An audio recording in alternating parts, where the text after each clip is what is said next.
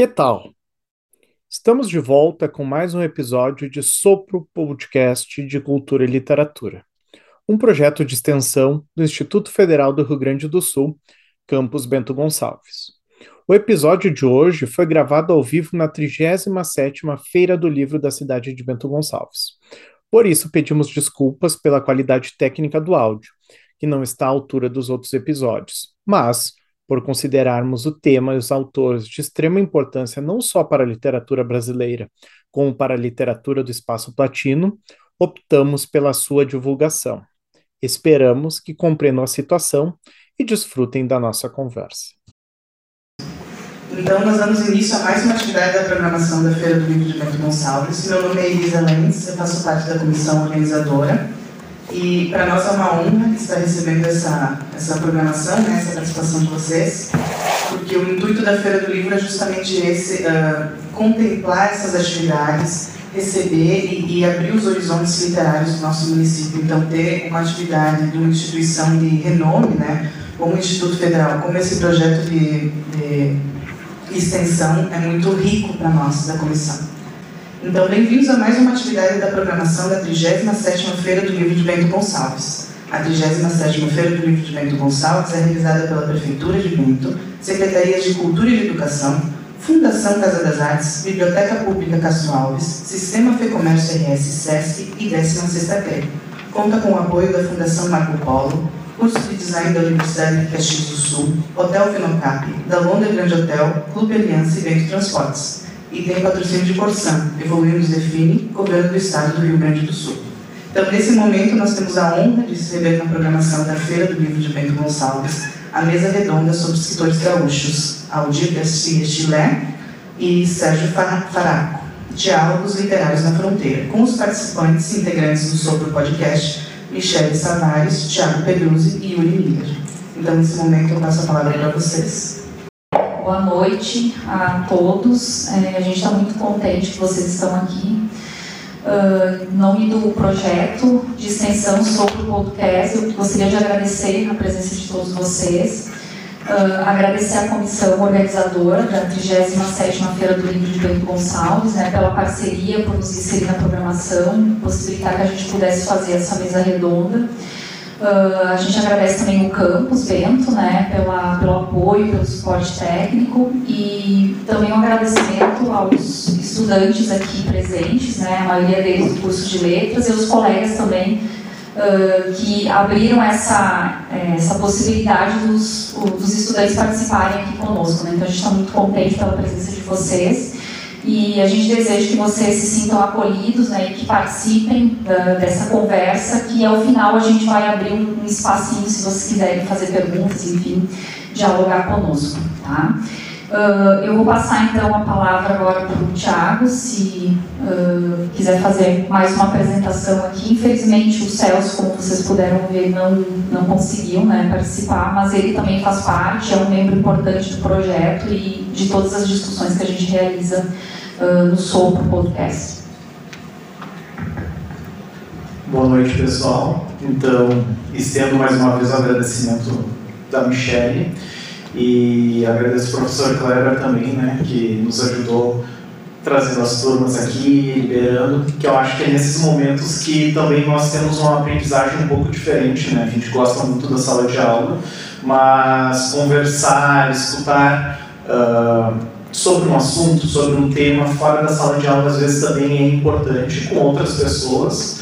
E essas outras pessoas eu apresento aqui o Yuri Miller, né? O Yuri é jornalista, tem mestrado em escrita criativa e doutorado em teoria da literatura pela PUC e escritor também. Escreve, escreveu um livro, tem um livro de contos publicado e crítico literário, né? Escreve nos jornais ou revistas de crítica literária brasileira mais importantes do momento, a gente poderia dizer assim.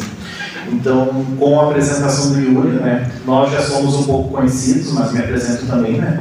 Thiago Petrucci, professor aqui do curso de Letras, e a Michelle Sabres também, professora. Né? Alguns já foram nossos alunos, outros talvez serão ou não serão.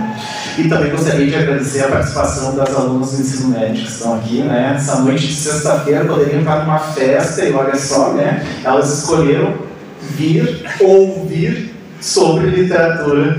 Então, também temos que agradecer. Né?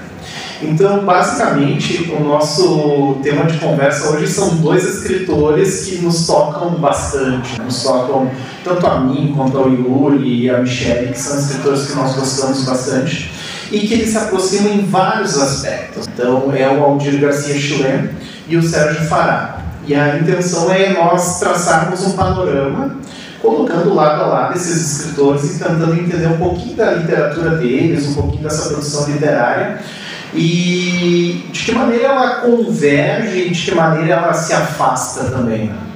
Então, a gente pode falar um pouquinho da biografia deles, né, Yuri? Quer dar um, umas pitadas aí? Claro, boa noite. Obrigado pela presença, obrigado pelo convite do Tiago e da Michelle. Prazer estar aqui e falar de escritores que acho que a gente lê há bastante tempo, né?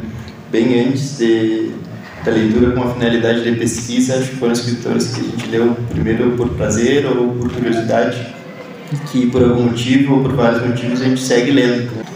Vejo nos livros que você separou e nos que eu peguei também várias anotações de quando se comprou há, há 10, 12, 15 anos, ou seja, início de uma vida de leitura e são leituras que, que permanecem.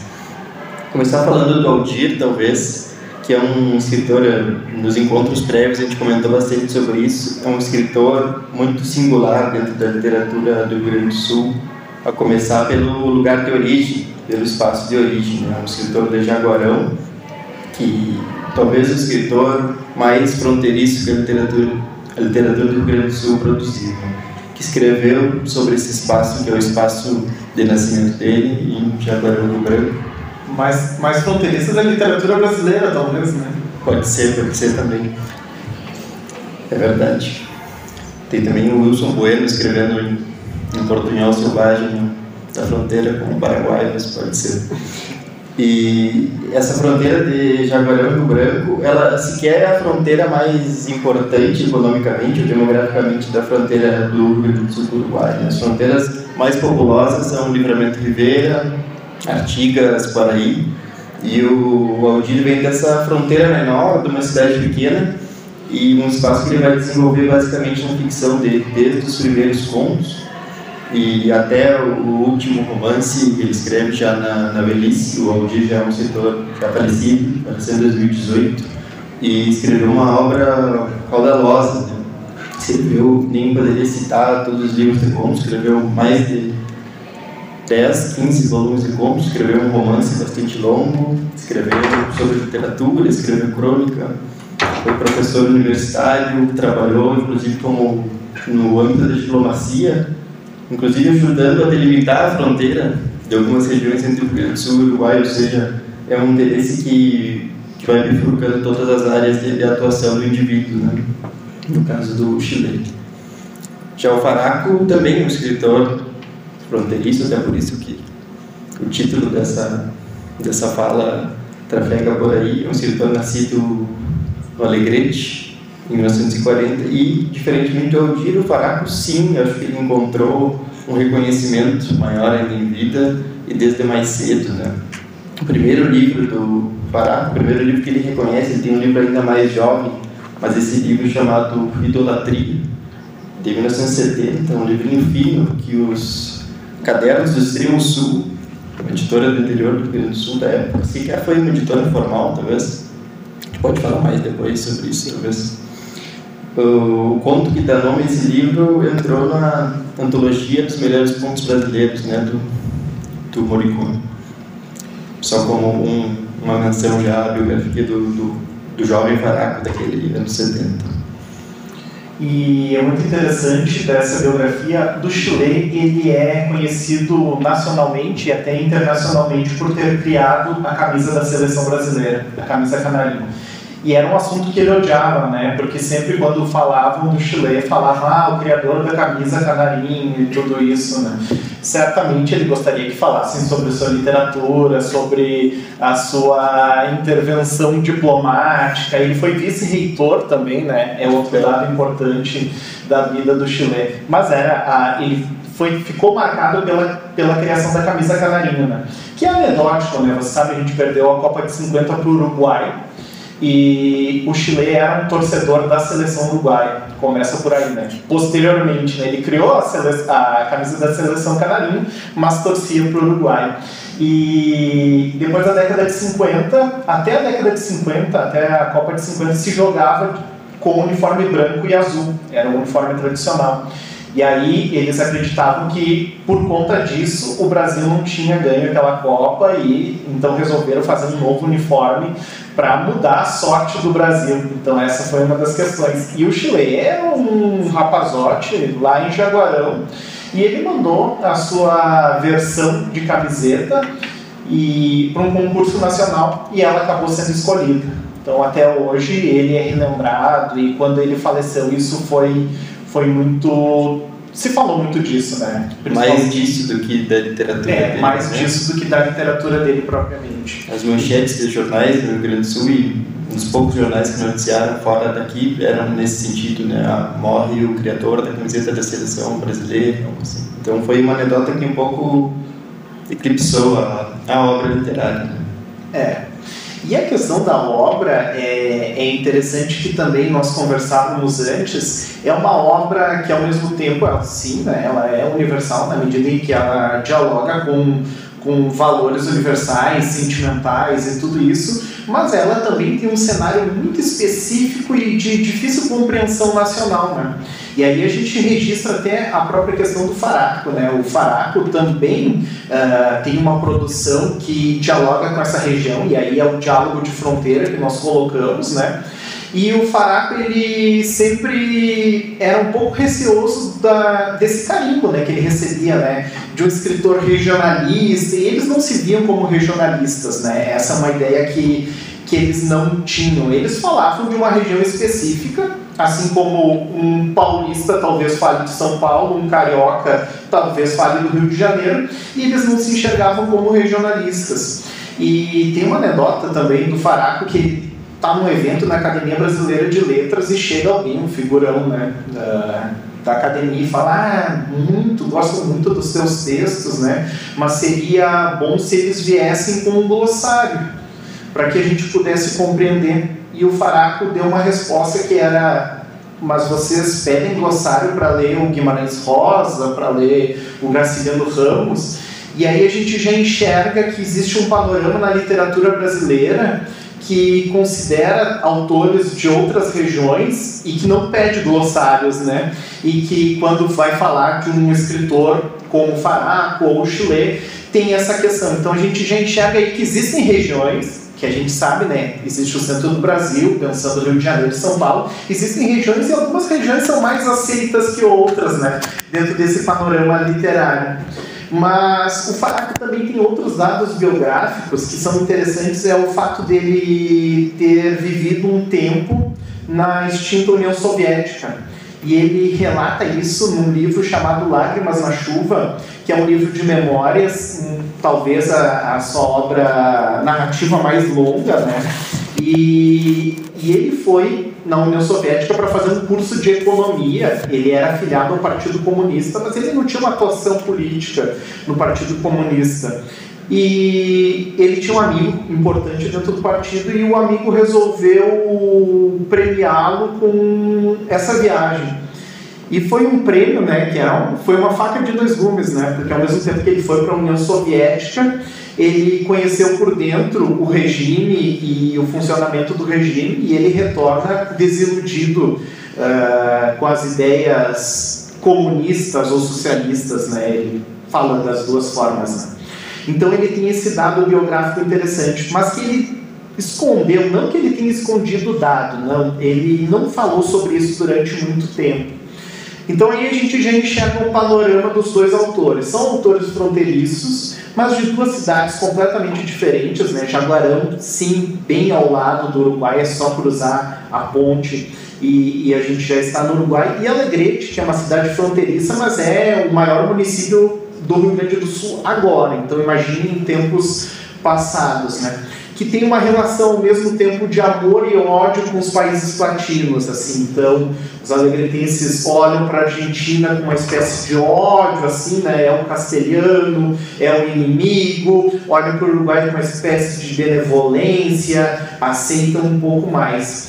E é nesse espaço que se desenvolve a literatura dos dois com uma ressalva. O Faraco tem uma parte da sua produção centrada nesse espaço geográfico e outra parte centrada no urbano. E é um urbano bem específico que é majoritariamente Porto Alegre, né? que é a cidade que ele escolheu para viver depois. Ele é um funcionário público, depois ele vai abandonar a, a carreira como funcionário público, trabalhava no Tribunal Regional do Trabalho mas nós temos essas duas facetas. E essa primeira faceta, que é uh, contos de campanha, por assim dizer, né, cuja paisagem é o Pampa, é a mais reconhecida dele. Então eu acho que a crítica literária sempre olha também para essa faceta mais detidamente. Né?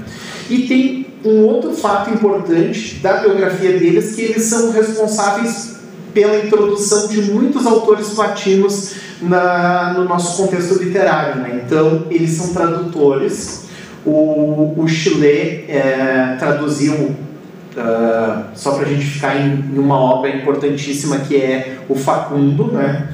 que é uma obra do Sarmiento, que é uma explicação, digamos, uma explicação sociológica, poderíamos dizer, na medida em que com a sociologia da época do século XIX, da Argentina do século XIX e da questão da civilização versus barbárie. Se nós fôssemos fazer um comparativo com a literatura brasileira, enxergaríamos nos sertões a, a mesma comparação e faceta e importância, né? Talvez o Facundo para a Argentina, talvez até mais importante, né? Que, que os sertões. Então ele é um tradutor Facundo, o, o Faraco, sim, é um tradutor que traduz mais gente, ele vai traduzir o Mário Arregui, vai traduzir o Tomás de Matos, vai traduzir a ideia Vilarinho, principalmente uruguaios, mas também traduz o Galeano, né? Uma das últimas traduções do Faraco é um clássico que é As Vias Abertas na América Latina. Então, ao mesmo tempo que nós temos uma produção muito centrada nesse espaço geográfico que é o Pampa, é, nós também temos uma inserção a partir da tradução desse espaço geográfico. E aí a gente pode pensar um pouquinho sobre essas, é, esse espaço, tanto fronteiriço quanto pampiano, né, ou de campanha, para tentar compreender um pouco essa literatura.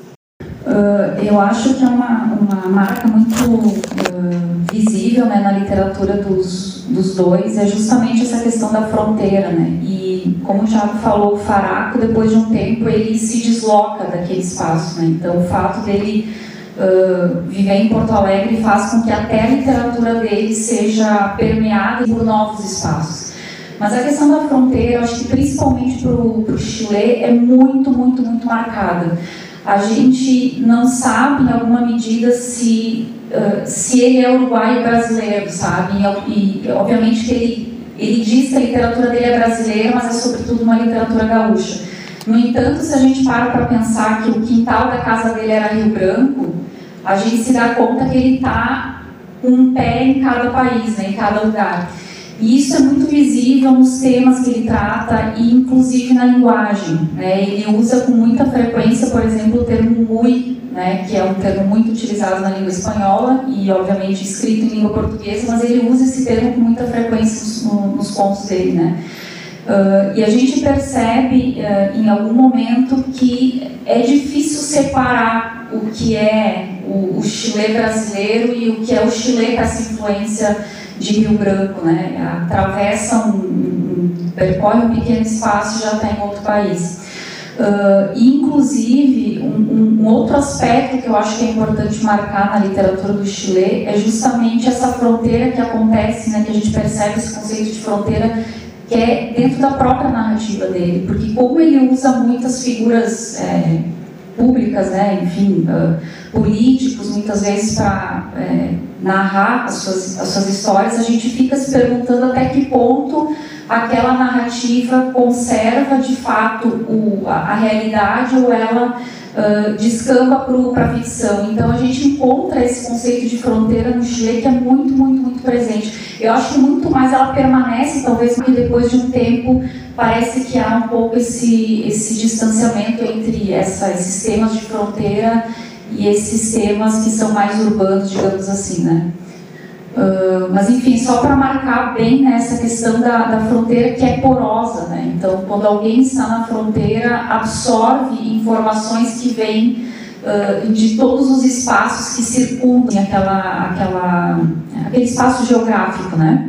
A própria questão de definição de fronteira ela é muito interessante, né? É, é um espaço que compartilha aspectos e é marcado pela divisão. Então, é, é, como definir o tempo, né? A gente sabe o que é, mas nunca consegue definir o que, é o tempo. Não sou eu que inventei isso, né? Vem desde de a Idade Média. Então, e a fronteira tem esse caráter também, é, essa ambiguidade. Mas só para dar a tônica da produção do Chile, esse livrinho aqui, que se chama O Dia em que o Papa foi a Melo, né? Esse tem uma piada interna aqui que é um livro de 50 centavos porque eu comprei o livro por 50 centavos. E aí um dia eu estava conversando com, com o Chile e eu estava contando para ele né, que eu tinha esse livro aqui e ele pôs na, na hora de autografar o livro este livro de 50 centavos. O Chile colocou, né? Uh, mas ele se chama O Dia que o Papa foi a Melo. E a primeira publicação dele foi no Uruguai, certo? Em espanhol. Então nós temos um autor que publica antes livros em espanhol por editoras uruguaias e que são lidos majoritariamente por escolares, por alunos, né? Então é a série, a sexta série, aqui no Contos de Futebol, né? Que também uh, é mais fácil encontrar em espanhol do que em português. Aquela ali é, é a edição espanhola. Então ele é lido na escola. Então muitos e talvez tenha mais leitores uruguaios do que leitores brasileiros. Eu coloquei brasileiros, nem botei aqui só o nosso estado, mas essa é ideia, né? Que são livros adotados em disciplinas de uh, língua espanhola. E aí a gente já fica com, com, essa, com essa marca muito forte. Então, tanto o Dia que o Papa foi Melo quanto, quanto Contos de Futebol são livros publicados antes no Uruguai. Né? Então, a relação dele com o Uruguai é muito mais forte que apenas a relação de fronteira, mas também é uma relação editorial, econômica, que passa por essa publicação. O Chile, ele começa sendo premiado com o prêmio nacional, né, que é o prêmio Bienal do Livro Nestlé. Então, seus primeiros livros são publicados nacionalmente mas ele vai se aproximando e publicando tanto no Uruguai quanto no Rio Grande do Sul por editoras menores, né? A Mercado Aberto foi uma editora que, em que ele publicou bastante também, que acabou inclusive como editora, mas era uma editora que tinha uma distribuição nacional, mas era uma editora regional pensando assim na sua publicação. E o Faraco não. O Faraco ele, digamos, começa publicando em editoras menores, mas depois ele passa para a LPM, que era uma editora regional, mas que vai ter um alcance nacional rapidamente, a partir do que? A partir dos pockets, né? Então, a partir dos pockets, ele também não com, os, com as suas obras propriamente dita, mas trabalhando nos pockets como editor e recompilando alguns outros autores, ele também vai alcançar o nacional. E claro que com a sua literatura também, né? Complementando o que a Michelle falou sobre a porosidade da fronteira, tem um trecho nessa edição dos Contos de Futebol Espanhol do Chile, isso aparece em outros livros dele também, que o próprio Chile escreve sobre esse caráter regional não gaúcho ou fronteiriço da, da escritura dele. Vou ler traduzindo imediatamente. Ele diz que a minha literatura é brasileira, mas ensinada gaúcha. Isso significa que, mesmo que escrita em português, é também um pouco uruguaia, nos temas e na extensão geográfica. E assim são esses contos, que não chegam a ser nem campeiros nem crioulos, mas gaúchos. ainda que também não sejam estritamente urbanos. Prefiro chamá-los como fazem os uruguaios, cuentos puebleros, de pueblos, em geral de pueblos pobres dos arredores de Jaguarão e de Rio Branco, cidades irmãs da fronteira, onde está a linha divisória. E essa questão aparece até nos títulos dos livros do Chile. Né? É muito significativo que um dos livros do começo da obra do Chile se chame Uma Terra Só, contos que se passam em Jaguarão e Rio Branco, e depois, nos anos 80, quase 90, um novo, uma nova coletânea de contos com o título Linha Divisória. Então, essa questão da linha imaginária e a linha que se tenta traçar, porque existe essa contradição, né? a fronteira está traçada, mas ela não, não começa nem termina ali, ela se, se agranda e se encolhe com o tempo e as gentes. Isso aparece em toda a literatura dos títulos, os temas, dos personagens, enfim. E já que a gente falou de, de, tradução, o que existe um acontecimento comum nos dois tradutores, né, que é esse livro que o Instituto Estadual do Livro publicou, que são contos uruguaios traduzidos pelo Paraco e pelo Chile, né, de autores muito importantes da literatura uruguaia, talvez os mais importantes do século XX estão aqui, Juan Carlos Onetti, Mário Benedetti, a Harmonia Somers, que é uma escritora que está começando a ser lida no, no, Brasil hoje, bastante tempo depois. Quiroga está aqui, Morosoli está aqui. E uma questão interessante até daquela introdução do, do Chile tem essa ideia de uma literatura gaúcha. E aí a gente entra num conceito que é um conceito que um crítico literário muito importante, uruguaio, que é o Rama, ele cria um conceito de comarca pampiana que é mais do que o conceito de comarca pampiana, ele cria um conceito de comarcas literárias. Por quê? Porque aqui a gente já viu que não dá para encaixar a literatura do Chile e talvez a do Faraco numa caixinha assim, ou regionalista ou brasileira apenas. Como é que a gente vai chamar um autor de literatura brasileira que publicou antes no Uruguai, falando de uma cidade uruguaia, uh, narrando esse espaço geográfico e publicando no Uruguai né, uh, anteriormente. E o, o Rama ele resolveu isso de uma maneira muito inteligente, que foi criar um conceito de comarcas. Ele vai dizer a América ela é muito complexa para nós definirmos as coisas através do nacional, chamar de literatura brasileira, argentina e uruguaia.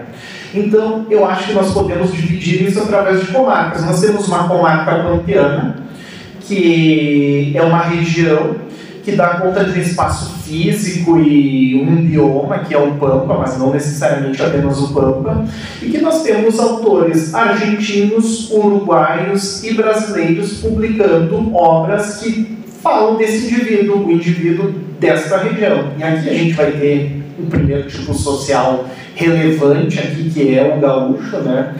E, e gaúcho aqui não é o sul-rio-grandense, não é o nascido no Rio Grande do Sul, mas é o tipo social mesmo né? que trabalha no campo e tudo isso. Mas ele também fala de uma comarca andina, de uma comarca amazônica, é, de uma comarca caribenha. E aqui a gente tem, né? então são dois autores desta comarca, né? O Faraco, ele começa traduzindo os uruguaios e ele começa uh, pela tradução do Arregue, e o, o, contato é através dessa semelhança, né? Ele lê o arregue e ele diz, olha só, né? Isso aqui é tão nosso também, então tem que traduzir. Ele manda uma carta pedindo para começar a tradução.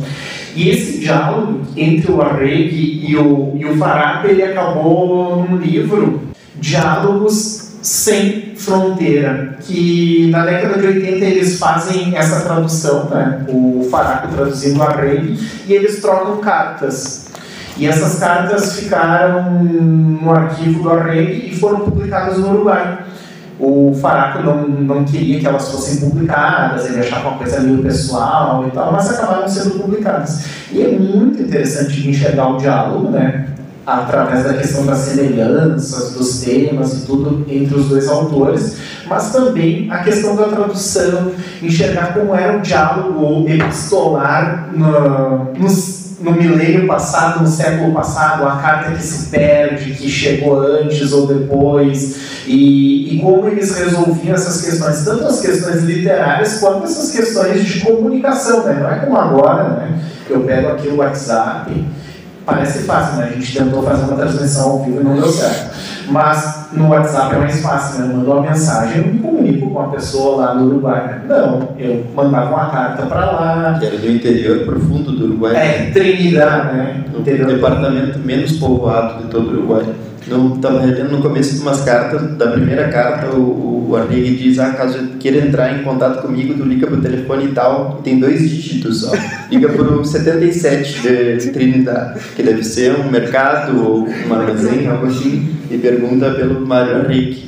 Nos anos 80, né? Então a gente fica pensando assim também a dificuldade criada, e tinha outras dificuldades, né? Era o fim de duas ditaduras militares, então também havia censura, as cartas eram abertas e tudo isso. Mesmo que eles estivessem apenas preocupados com questões literárias, não que fosse só isso, eles comentavam sobre política e tudo isso, mas eles tinham um certo cuidado nas cartas, eles também tinham esse receio, né? E, e, na própria visita do Arreik, o, o livro tem outra parte, né? É o Cavalos do Amanhecer, tem a versão da LPM ali. Ele foi lançado pela Francisco Alves, tradução do Faraco. Faraco traduziu, mandou para Francisco Alves, né? Uma editora do centro do país. O que, que eles fizeram com o livro? Trocaram todos os tus por você, sem corrigir os verbos depois, né, algumas vezes, e onde tinha a palavra guri, eles trocaram por garoto. Guri, guria virou garoto e garota. E aí vocês, é uma tradução que foi mutilada. Eles pensaram, como é que a gente vai vender isso aqui no Brasil, né? As pessoas não vão entender o que é guri. Entenderiam, né? A gente sabe que entenderiam, mas o editor, né? Ele enxerga a coisa econômica. Então vou trocar os guris e gurias por garotos e garotas, né? Então ficou aquela cena assim, um garoto e uma garota no meio das coxilhas, é assim Ipanema encontrando Jaguarão, encontrando Trinidad, encontrando todas essas regiões, né? E, e aí a gente já enxerga também esse espaço dessa literatura, né? Quando ela pode, ou quando ela é aceita, né? É, é, quando ela é um pouquinho modificada, quando a gente deixa o gosto do centro do país, né? E o Fará ficou enlouquecido com isso, tanto é que nessa edição da NPM ele diz, não, agora eu consertei, né? voltaram todos os tus, né? eles se tuteiam e voltaram todos os guris e gurias para, para a obra. Né? Então tem esse caráter também anedótico.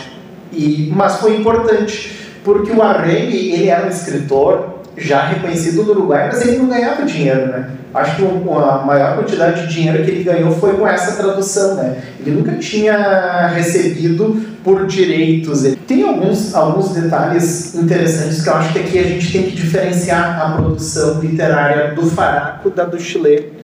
A começar talvez por uma semelhança, que é uma semelhança também de época talvez, mas que envolve o gênero literário, né? Porque os dois, antes que nada, são contistas os dois também vão sair do conto em algum momento, vão se aventurar em outras formas e outros gêneros, mas eles escrevem contos. Os primeiros livros são coletâneas de contos reuniões de contos. Primeiro aparecem revistas, jornais, que depois chegam ao formato livro, tanto Pará como Chile.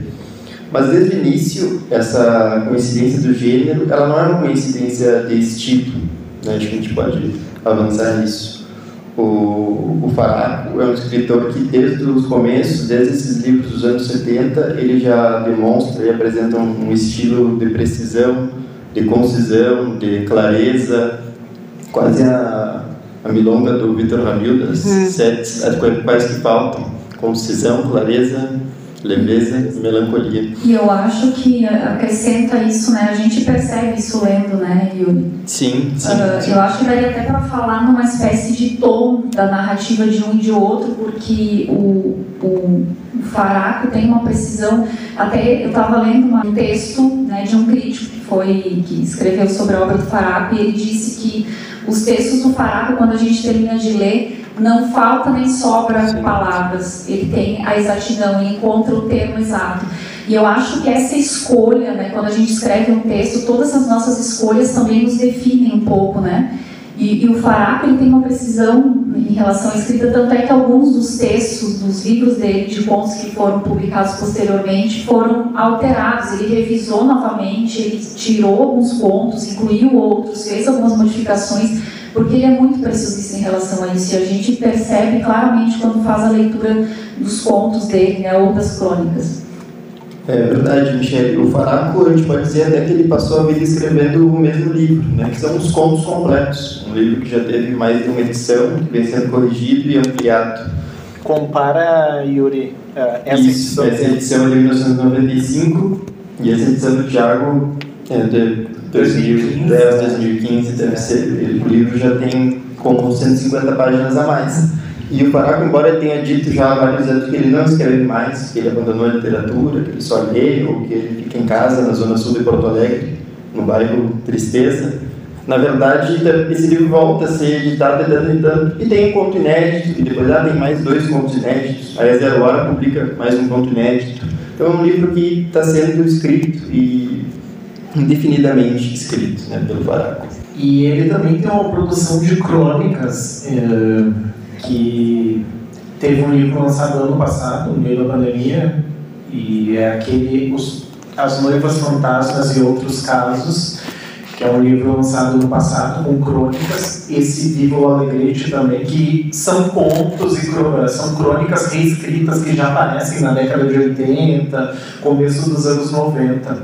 Mas essa obsessão pelo, do Faraco pelo, pela palavra justa, né, pela palavra correta, e é muito interessante que agora nessas nossas pesquisas a gente já tinha uh, cristalizado que o primeiro livro do Faraco era Idolatria, né? Então nós tínhamos esse livro ali, o, o Yuri tem é, essa, essa edição que foi publicada pelos cadernos do Extremo Sul, lá em Alegrete, que não era nenhuma editora, como nós já falamos, era assim, alguém mandava para a gráfica com um apoio, às vezes governamental, às vezes uma vaquinha entre as pessoas que escreviam, e saíam essas obras, né?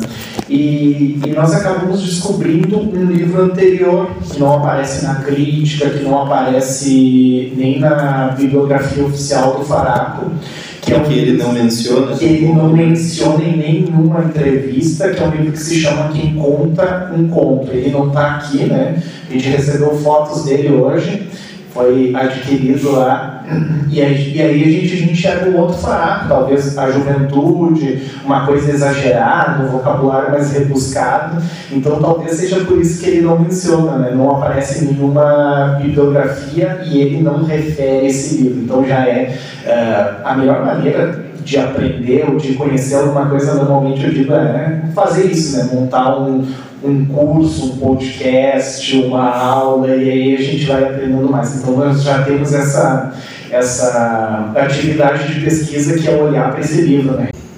E não é tão incomum isso de renegar obras primeiras, né? Eu lembro da anedota do Bioy Casares, escritor argentino, que mandou alguns emissários, inclusive, recolher tudo que fosse possível nos sebos de Buenos Aires dos três primeiros livros dele de conto. E claro que com um sucesso só parcial sempre algo escapa, né? Um tio tem um livro numa gaveta e não vende, esquece que tem, e algo sobrevive o próprio Borges, né, já que citamos o Bioy Casares, ele renegou as duas primeiras obras, não lembro se tem uma terceira, também, né? E aí eu, a sua obra completa, quando ela, ela é lançada, o Borges está vivo, a obra completa do Borges já veio incompleta, porque o Borges disse não, os primeiros livros não saem nessa obra completa, né? E no caso do Faraco, os contos completos tampouco, né? E não só nesse livro Renegado de 67, que encontra um conto, mas esse livro, o primeiro oficial, o único conto que vai para os contos completos é o que dá título ao livro. São dez contos e só um é aproveitado. Então esse, esse caráter do completo ele é também problemático, digamos assim.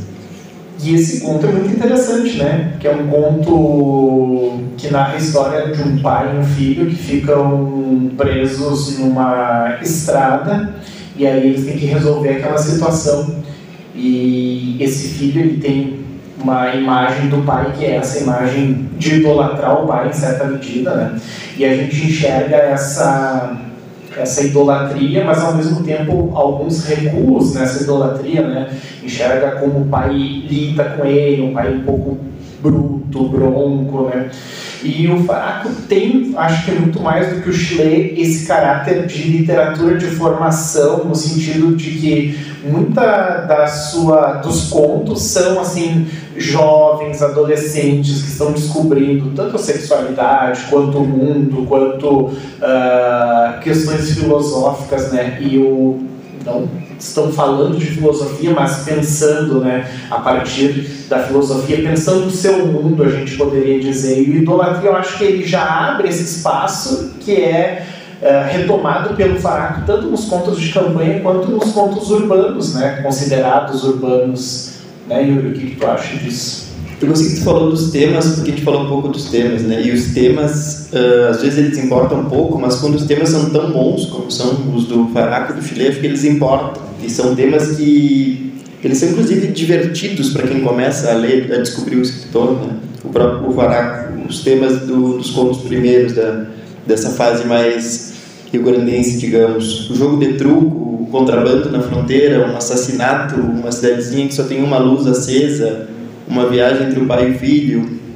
E o, o Chile com, com temas que são muito de, de cidades minúsculas, da, da vizinhança, uma festa, um baile, um, uma briga de borrachos. São, são temas que vão embora pareçam muito prosaicos, eles vão permanecendo ao longo da obra. E eu acho que essas, esses temas todos também nos dão uma dimensão de quem são os autores, né? Porque são geralmente casos ou causos, né? Que tanto o Faraco quanto o Chile contam e que eles, uh, ou alguém contou para eles, ou eles vivenciaram, né? Então a gente acaba, parece que, conhecendo ainda mais esses escritores por conta da, desses temas e do modo como esses temas são abordados nas narrativas, né? Uh, eu estava fazendo um pequeno levantamento da, da, das crônicas que tem nesse, com, nesse livro de, de crônicas né, do, do Farago, que se chama Viva o Alegrete, e eu me dei conta que o começo das crônicas geralmente trazem alguma figura daquele espaço onde ele vivia, ou que alguém contou, algum familiar que tem alguma história engraçada por trás, assim. Então isso é muito interessante porque é uma estratégia que o Faraco usa e, e, que eu acho genial porque ele faz com que a gente fique preso ali naquele texto. Então ele vai dizer, ah, o fulano de tal me contou que naquela cidadezinha tinha uma, uma pessoa que fazia tal coisa. Então, ah, tinha um, um escritor que todos os dias, às 5 da tarde, ia no bar, tomava uma dose de gin com não sei o quê. E a gente quer saber quem é essa pessoa. Então a gente acaba é, conhecendo essas histórias também, e que muitas delas são histórias né, que depois, lendo um pouquinho mais sobre eles, a gente descobre que são pessoas que realmente existiram, ou, né, principalmente quando são pessoas é, públicas. Né? Uh, então, acho que é interessante porque a gente, através dessas narrativas, a gente acaba conhecendo muito mais o escritor pela forma como esses temas são abordados. E só para fechar a questão das diferenças do estilo, a gente definiu um pouco o estilo do, do Faraco. E o estilo do Chile é o contrário, talvez, dessa ideia de concisão, de se aproximar do conto clássico, da, da clareza e do conto fechado, com um final fechado, como a Michelle disse, né? termina, vira a página, o conto terminou ele plenamente, assim, não sobra, não falta. Já o Chile é um, um escritor um pouco mais de excessos, a gente pode dizer, né? Um escritor que acrescenta, inclusive, outros materiais à, à, à escrita. Nesse pequeno livrinho do Chico Paulo Concoiamelo, uh, em cortes de jornais entra no conto, o volume do rádio, a transcrição de uma, de uma narração da TV, um diálogo da rua, outros registros entram na narrativa, são contos que às vezes parecem se estender demais, alguns contos parecem curtos demais, um estranhamento que foge dessa forma clássica e tão redonda do, do conto moderno. Né? E isso o Chile praticou de maneira bastante intransigente ao longo da vida. Essa forma mais livre que vinha e depois buscava outro espaço. Assim. Tanto que no final da vida, um dos últimos livros dele é um romance, esse Dom Frutos, que é um calhamaço, um romance histórico de 500 páginas sobre um caudilho uruguaio frutuoso Rivera. Assim. Então essa questão da, da brevidade e da precisão está um pouco interessava o Chile. Não foi uma busca, né? Cada escritor tem suas buscas e elas são, obviamente, diferentes entre si. No ponto de futebol tem um ponto empate que nós temos duas colunas, né? E uma coluna no meio. Quem conhece loteria sabe, né? E hoje é, pouca gente joga nessa loteria, mas pessoas que viveram na década de 80 e 90, né? Eu vi porque está no YouTube, pessoal. Uh, a loteria esportiva, uh, nós temos duas colunas e a coluna do meio, né? A coluna do meio é um empate. E nesse conto nós temos dois personagens, um homem e uma mulher, e quando nós temos a coluna do meio é o encontro entre esses dois personagens, né? É um conto que tem essa questão formal diferenciada, ele gera até uma certa dificuldade de leitura, não sabe se tu lê um pedacinho do lado, um pedacinho do outro, se tu lê toda uma coluna antes e toda a outra coluna, mas é legal essa ideia do encontro deles ser um empate. Então nós temos as duas colunas e quando eles se encontram, é, a coluna do meio, né, para lembrar. Ah, vocês podem procurar no YouTube também, vão encontrar, né, tinha as letrinhas do Fantástico e tudo isso. Está tudo lá, né? Claro que todo mundo aqui é jovem, ninguém poderia ter conhecido isso, né? Mas então procurem no no YouTube e podem encontrar. Mas é, uma, é um conto desses que trabalham com esse aspecto formal inovador. E, e a ideia do ponto aberto, né? O, o chileno, muitas vezes a gente está lá, naquela solidão, com os personagens, lendo, e aí o chileno, para utilizar uma imagem uh, condizente com o espaço geográfico, né? Ele atora o conto e a gente fica assim, o que é que aconteceu, né? Eu esperava alguma coisa, esperava que terminasse diferente e não aconteceu dessa forma. E a presença do castelhano ou do portunhol, ela está muito mais presente na narrativa do Chile que na do Faraco. No Faraco pode até aparecer um termo ou outro, quem sabe um vocabulário mais específico no truco ou em algum lugar, os pontos lá de Itaqui, mas no Chile nós temos às vezes parágrafos em portunhol ou uma fala inteira de personagem em castelhano. Então essa é uma fronteira mais visível várias vezes. Né? e até eu levantei aqui, o Chile é um organizador do dicionário da cultura pampiana sul-rio-grandense. Então são dois tomos, é uma das últimas obras em vida dele, acho que saiu, não lembro se saiu quando ele era vivo ou saiu um pouquinho depois. E, então aqui a gente já enxerga essa questão. E ele tem outra obra que é a organização do Contos Gauchescos e Lendas do Sul, uma edição do Instituto Estadual do Livro, que também é uma recolha, um glossário bem trabalhado dos contos gauchescos e lendas do Sul e também né, uma, uma crítica bem interessante sobre o Simões Lopes Neto. Né? Ele dialogava muito com a obra do Simões Lopes Neto, ele é um estudioso da obra do Simões Lopes Neto, e aí a gente enxerga também essa, essa referência nos seus contos, né? não direta, mas indiretamente. Eu queria só pedir o que vocês indicariam para as pessoas de contos ou crônicas do Chileu do Faraco um dos dois, o que, que vocês indicariam? Não estava combinado isso, tá? Querendo derrubar, né? É. Isso. Do Faraco indicaria qualquer edição dos contos completos, seja alguma mais antiga ou a mais nova, visto que não estão completos de toda maneira, e ele vai ter a essência da obra. E é um livro que tu pode saltar, pegar um conto do meio. Hoje, vindo para cá, no, no, ônibus de Porto Alegre, eu li seis, sete contos, pegando um da primeira parte, outro do fim, voltando, enfim, é uma, uma obra que permite com que tu percorra ela diferente, por diferentes caminhos. E qual o melhor conto para começar? Eu vou dar o meu, né? Guapiar com frangos é um conto predileto, né?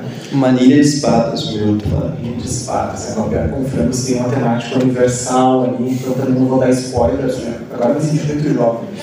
Falando spoilers e falar em dar spoilers mas é um ponto que eu indico, guapiar com frangos, né?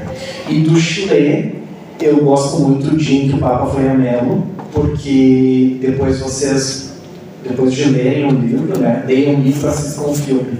Tem um filme que não diz, mas foi baseado nesses contos, que é O Banheiro do Papa, um filme uruguaio, que é muito interessante também e tem muito desse mundo e certamente foi baseado nesses, nesses contos. Então, o dia que o Papa foi a Melo é um dos meus preferidos, mas também o Contos de Futebol também é uma, uma obra que eu indico. E do Chile eu indico esses contos de Rio Branco Jaguarão, Uma Terra Só, principalmente. E o meu conto preferido é Um Brilho nos Olhos. O relato de um uruguaio que acorda cedo para pegar um caminhão e jogar um partido de futebol amador do outro lado da fronteira, mas ele está de ressaca, ele virou à noite, ele chega no campo nos arredores de Rio Branco e não tem condições de, de jogar, ele fica na, ali é, mesmo. Perfeito. Eu indicaria no Chile também, o dia que Papa foi a Melo, porque eu acho incrível que a gente pode ler as histórias de forma separada, assim, né? Então, ele tem uma unidade, mas a gente também consegue ler de forma separada. E do Faraco tem uma crônica desse livro aqui que eu adoro, que se chama Mentiroso, ou Mentiroso. Então, leia, é bem curtinha e bem engraçada. Então, fica a minha dica aí. Gostaria de agradecer o trabalho dos nossos bolsistas, Matheus Daniel Tasca Casagrande e Vitória Marcolin, que são indispensáveis à realização deste programa. Por fim, peço que não se esqueçam de nos seguir nas redes sociais. No Twitter, arroba SoproPodcast. No Instagram, também, arroba SoproPodcast. E no Facebook, arroba Podcast Sopro. Desta maneira, vocês nos apoiam na divulgação e conhecem nossos novos conteúdos. Muito obrigado.